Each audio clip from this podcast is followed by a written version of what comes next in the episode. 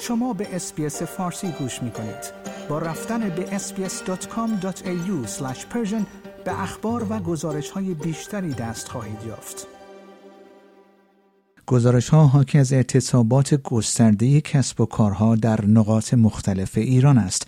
در نخستین روز فراخان اعتصاب سه روزه در ایران مغازهداران در شهرهای بسیاری از جمله تهران، کرمانشاه، رشت، تبریز و سنندج مغازه های خود را تعطیل کردند.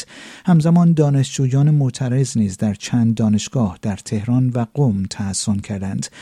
در همین راستا روزنامه بریتانیای گاردین نیز روز گذشته دوشنبه به اعتصابات گسترده در نخستین روز فراخان روز دانشجو توجه نشان داده و نوشته کسبه و رانندگان کامیون در چهل شهر ایران روز دوشنبه اعتصاب کردند.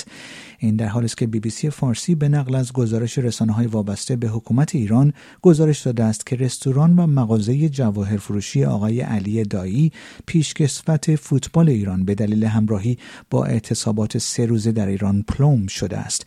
آقای دایی یکی از چهره های سرشناس ورزشی ایران است که از زمان آغاز اعتراضات پس از کشته شدن خانم محسا امینی از معترضان حمایت کرده است.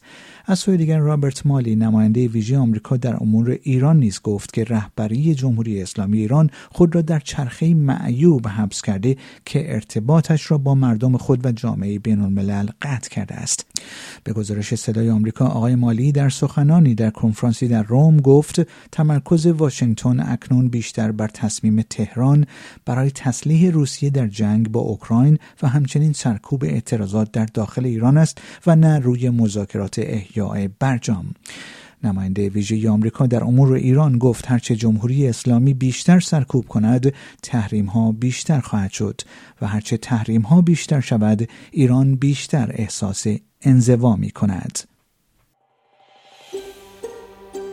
آیا می خواهید به مطالب بیشتری مانند این گزارش گوش کنید؟